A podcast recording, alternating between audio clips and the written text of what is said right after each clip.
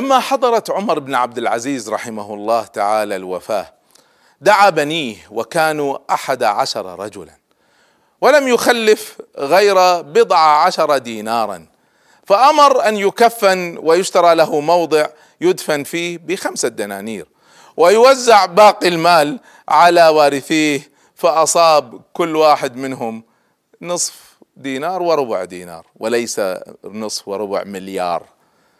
وقال إن ولدي أحد رجلين فإما صالح فالله يتولى الصالحين وإما فاسق فلا أحب أن أترك له ما يستعين به على معصية الله. حرمة المال العام. هذا هو موضوع حلقتنا اليوم من برنامج قصة وفكرة. واليوم نقدم لكم قصة أمير صالح عف عن مال الرعية رغم ملكه الذي امتد لكامل شبه القارة الهندية. هو الملك العظيم اورنك زيب آخر أباطرة المغول في الهند وأعظمهم على الإطلاق. رحمه الله تعالى الذي قال عنه الشيخ علي الطنطاوي رحمه الله اورنك زيب بقية الخلفاء الراشدين. فإلى حلقة جديدة من قصة وفكرة.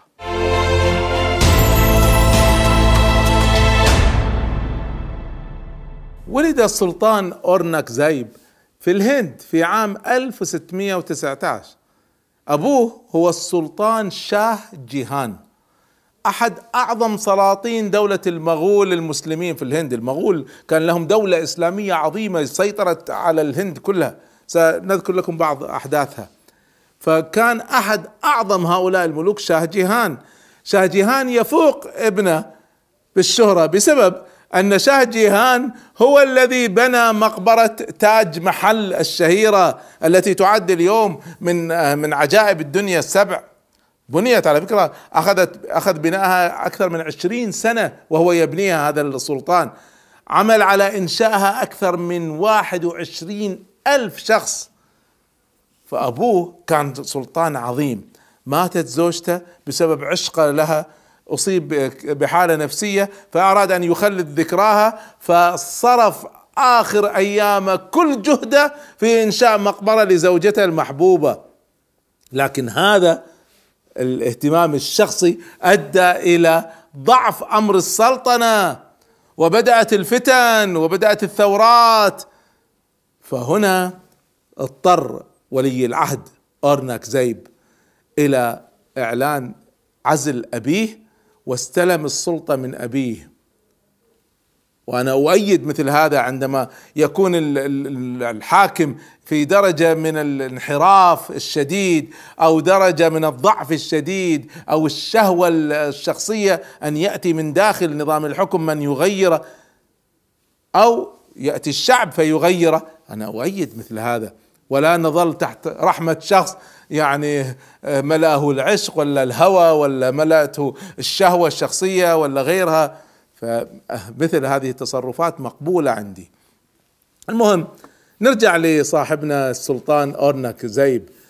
نرجع له من بدايته. ظهر في من أيام صغره ظهرت علامات الجد علامات الإقبال على الدين البعد عن الترف البعد عن الملذات ولذلك نشأ على الفروسية يقولون عنه كان فارسا شجاعا ودربوه على القيادة من نعومة أظفاره.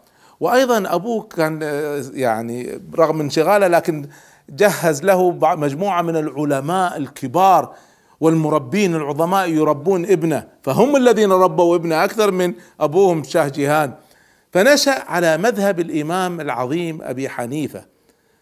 ونشأ وتربى تربية إسلامية خالصة ليس فيها شوائب. قرأ القرآن فجود. درس الفقه الحنفي فكان من علمائه. صار بارع في العلم الفقه الحنفي.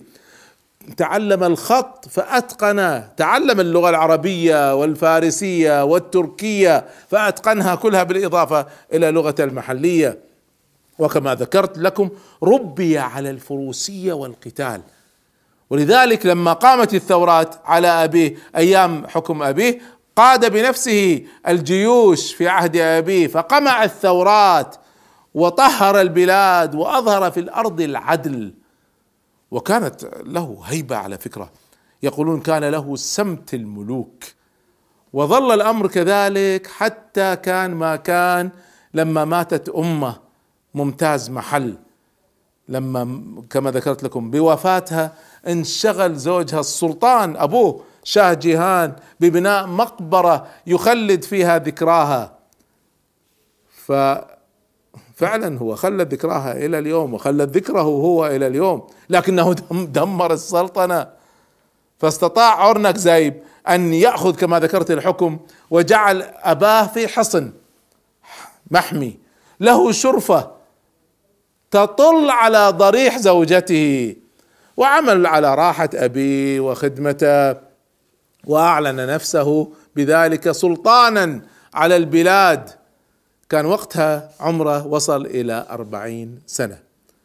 مع بداية حكمه ابتدع عهد جديد في الهند. عهد من العدل والحق. هذا العهد عهد العدل. بدأ عند هذا الملك الجليل بأن بدأ بنفسه فكف يده عن مال الدولة. حتى راتب ما كان يأخذ. فكيف كان يعيش؟ كان بسبب خطه الجميل جدا واتقانه للقرآن. كان يكتب بخطه الجميل جدا المصاحف ويبيعها بأثمان عالية ويعيش منها. رغم أنه كان أعظم ملوك الهند والدنيا كلها بين يديه لكنه زهد في أموال المسلمين وترك عملية الأخذ منها. أنا أتكلم عن راتب بسيط. في ناس تأخذ مليارات اليوم ما حد يحاسبها ويعتبرون انه يعني المال هذا ملكهم والشعب راضي بهذا وما زالت فلسفة أعطه يا غلام كأنها يعني أيام العباسيين والأمويين ما زلنا نعيش فيها. هذه فلسفات يجب أن تلغى. وعندنا نماذج منها. اورنك زيب كان ينطلق في في زهده بالمال العام من فلسفة المال العام في الإسلام. فلسفة المال العام في الإسلام تقوم على مجموعة من القواعد. هذه القواعد هي اولا أن المالك الحقيقي للمال العام هو الله سبحانه وتعالى ليس الحاكم وليس عائلة الحاكم وليس عصابة الحاكم. المال مال الله تعالى بيد الحاكم. وقاعده أخرى أن حق الانتفاع بهذا المال العام الذي هو ملك الله تعالى هو لجميع الناس. بلا تمييز لفرد عن فرد أو جيل عن جيل أو عائلة عن عائلة أو أو عصابة حكام ومن حولهم يستأثرون بها والناس تعيش في فقر. وبعدين يأتي الحاكم يقول والله ما عندي ما أعطيكم. شوف راتبك اللي تأخذه كم. شوف المليارات التي تسرق منها كم. ف في النهاية هذا المال مال الجميع وليس مال عصابة أو شخص. مبدأ آخر أن المال يصرف حسب الضوابط التي جاءت في الإسلام والتي يطبقها ولي الأمر الحاكم والمستنبطة من أحكام ومبادئ الشريعة الإسلامية. هذه هذه منطلقها هو نعم يديرها لكن ليس بقراراته وإنما وفق أحكام الشريعة. القائمون على المال العام الحكام والوزراء. هؤلاء أمناء في حفظ المال العام وتحصيله وصرفه. ويصرف لأهله. فلا يحل لأحد أن يعتدي على هذا المال العام أو يأخذ منه ما لا يستحق.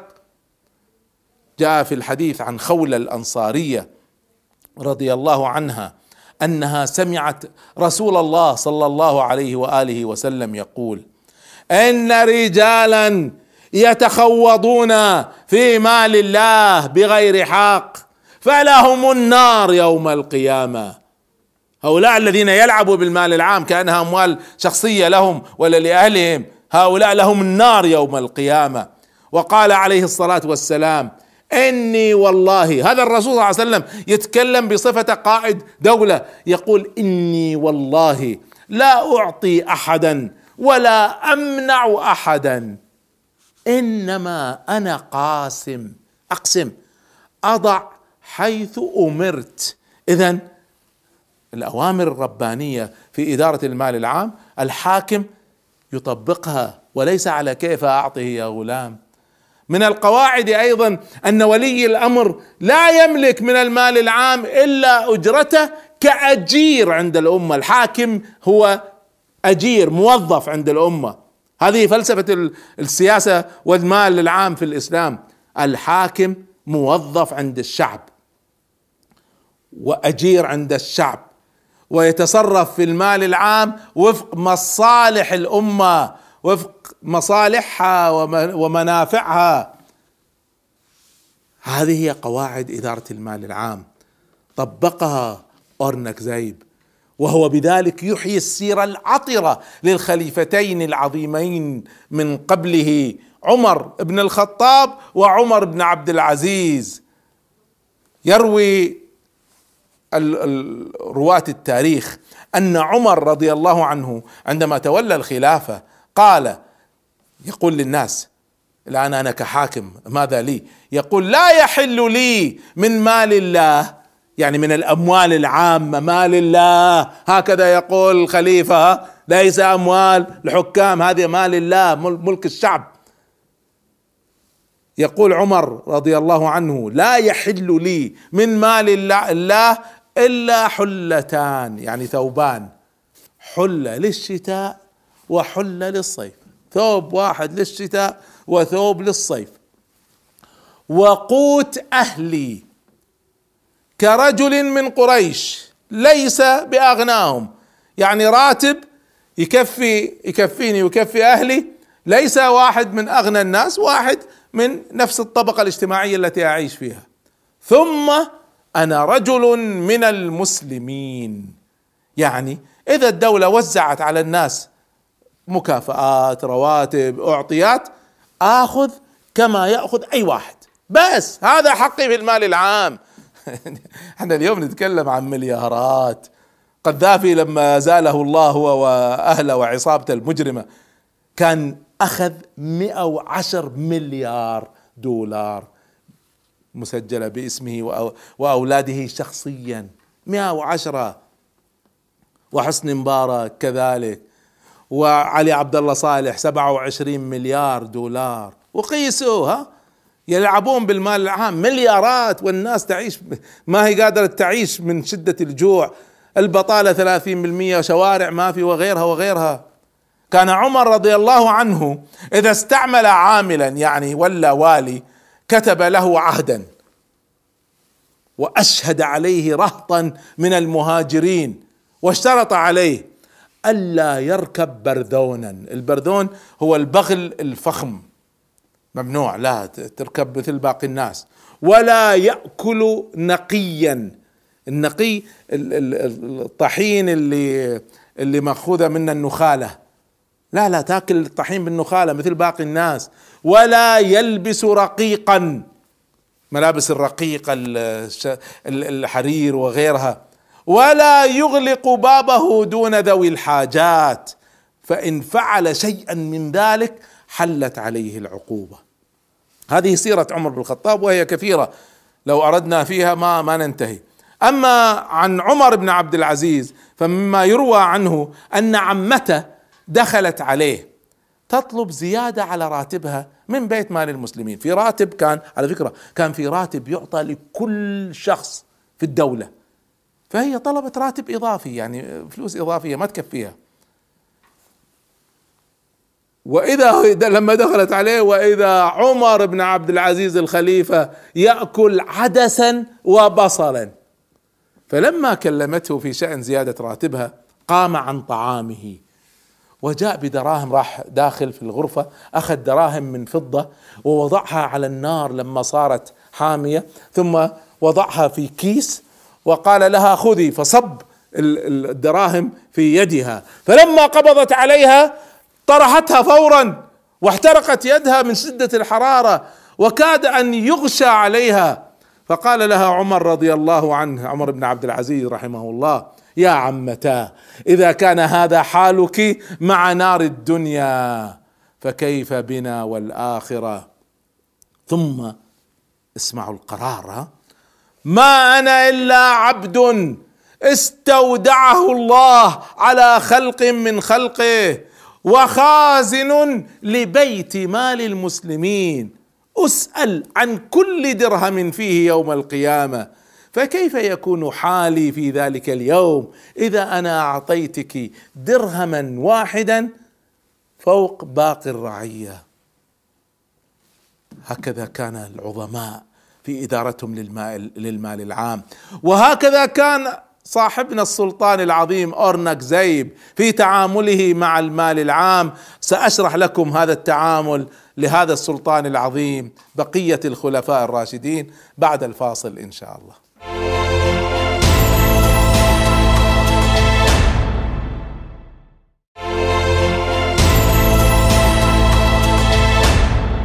أحييكم وأرحب بكم مع برنامج قصة وفكرة.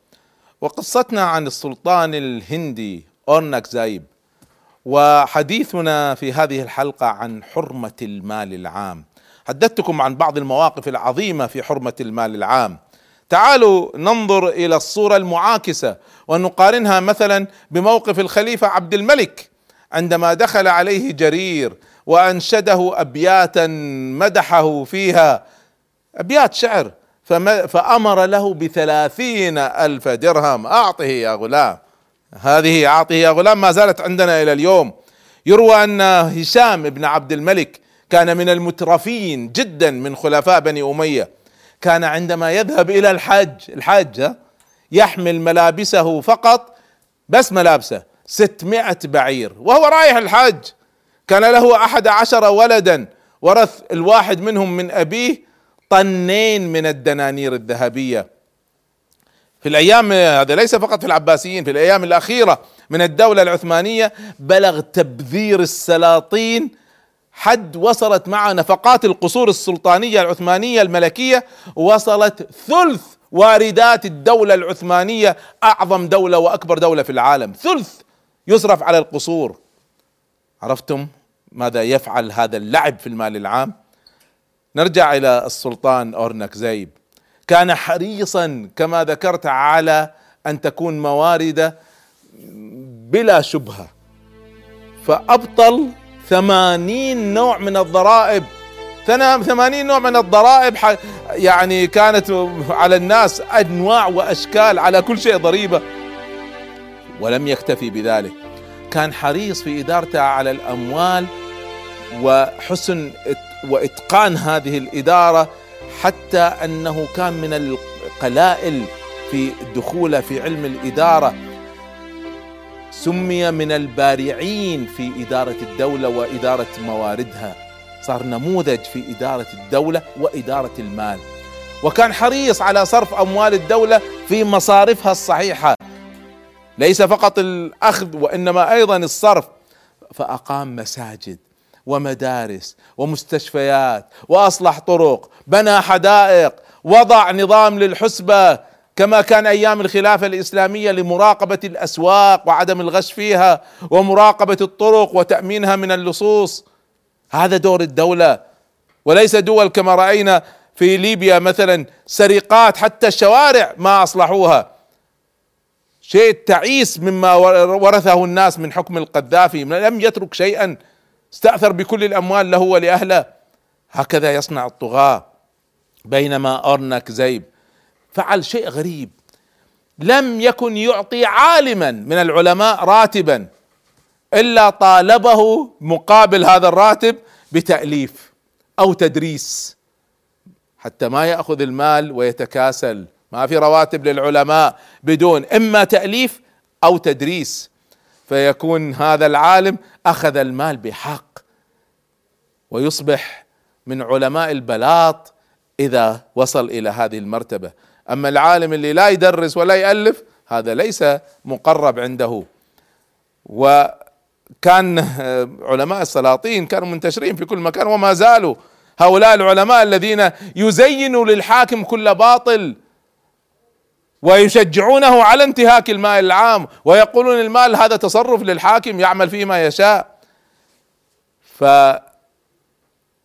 فالسلطان غير المعادلة.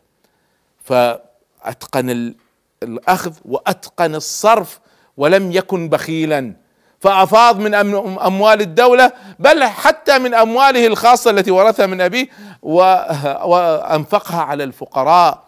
حتى اصبحت دهلي تسمى اليوم دلهي كانت في عهده تسمى دهلي. أصبحت حاضرة الدنيا. كانت مركز العلم والحضارة في العالم. وكان يرسل مئات من الناس سنويا للحج على نفقته. بسبب أنه ما كان يستطيع يذهب كما ما يستطيع يحج بنفسه بسبب كثرة الأعداء والثورات المحيطة به. ما كان يركن اورنك زيب إلى الدعة والراحة واللعب في بعض الحكام معتبرين الحكم part time يعني يشتغل فيه دوام جزئي فيقوم يسافر رحلات ويصيد الطيور ولا الحيوانات يترك الحكم لمن؟ وناس محتاجة أن تتابع كل كل دقيقة حتى تنقذها من البؤس الذي هم فيه وهو, وهو يعني يعيش بهذا اورنك زيب ما كان كذلك فكان بالإضافة لحسن الإدارة وحسن إدارة المال لبس لأمة الحرب من أول يوم ظل في جهاد دام 52 سنة 52 سنة من الثورات ومن الاعتداءات على مملكته حتى خضعت له شبه القارة الهندية كلها من مرتفعات الهملايا إلى المحيط ومن بنغلاديش اليوم إلى حدود إيران. فحولها جميعها إلى ولاية إسلامية بخلافه راشدة تحت قيادة واحدة. خاض على فكرة المسلمون في عهده ثلاثين معركة.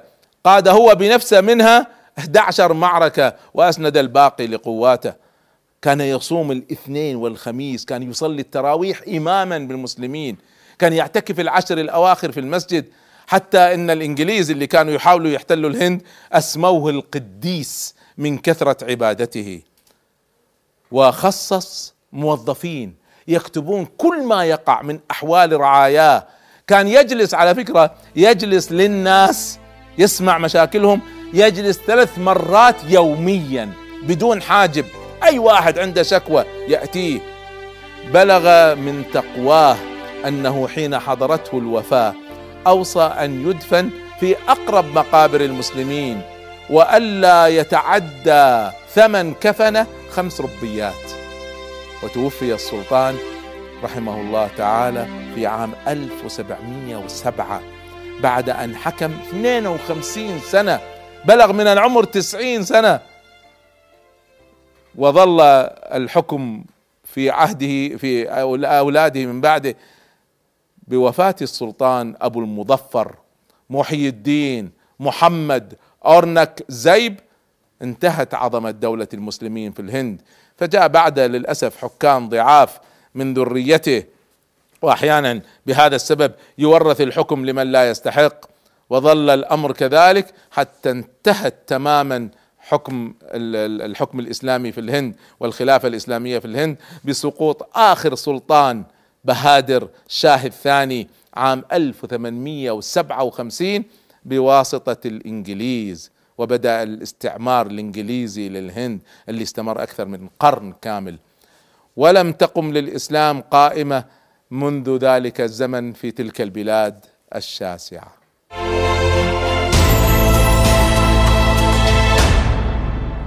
تراقب منظمة الشفافية الدولية هذه منظمة غير حكومية تأسست في برلين عام 1993 هذه منظمة تراقب الفساد في العالم وتنتج وتنشر سنويا مؤشر الفساد. هذا المؤشر يقيس ماذا؟ يقيس مستويات الفساد الرشوة والغش والواسطة في القطاع الحكومي. الدول الأكثر فسادا تحتل المراتب الأخيرة الأقل فسادا هي في المراتب الأولى. في المركز الأول جاءت الدنمارك في عام 2013 في المركز الثاني جاءت نيوزيلندا من بين 177 دولة. أي أن نسب الفساد في القطاع الحكومي في هذه الدول كانت الأقل. فنلندا والسويد أخذت المركز الثالث مكرر بينما المركز الخامس احتلته النرويج كلها دول غير إسلامية وغير عربية. ورغم كل النصوص الشرعية في حرمة المال العام للأسف تواصل الدول العربية. ما أتكلم عن دول إسلامية الدول العربية تواصل تقدمها في ترتيب منظمة الشفافية الدولية للبلدان الأكثر فسادا في العالم. خمس دول ضمن الدول العشرة الأفسد في العالم كلها دول عربية. عربية ما أتكلم دول إسلامية في عام 2013 واللي يريد يعرف اسمائها يرجع لمؤشر الفساد التابع لمنظمة الشفافية.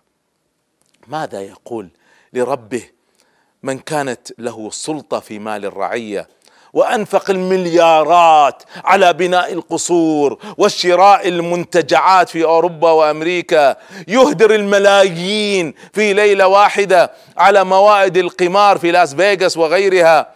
بينما تعاني الغالبية العظمى من شعبه من الفقر والجوع والأمية. شعب يفتقر إلى أبسط مقومات الحياة الكريمة. يا ريت الأمر وقف عند ذلك بل توظف هذه الأموال لشراء الذمم وحبك الدسائس والمؤامرات على الأمة نفسها وعلى أحلامها في الحرية والحياة الكريمة. ماذا يقول لربه مثل هذا؟ قبل أن أستودعكم الله تعالى انشروا كلمة عمر بن الخطاب رضي الله عنه. شأني مع بيت مال المسلمين كشأن الوصي على الأيتام. إن استغنيت استعففت وإن احتجت أكلت بالمعروف. Música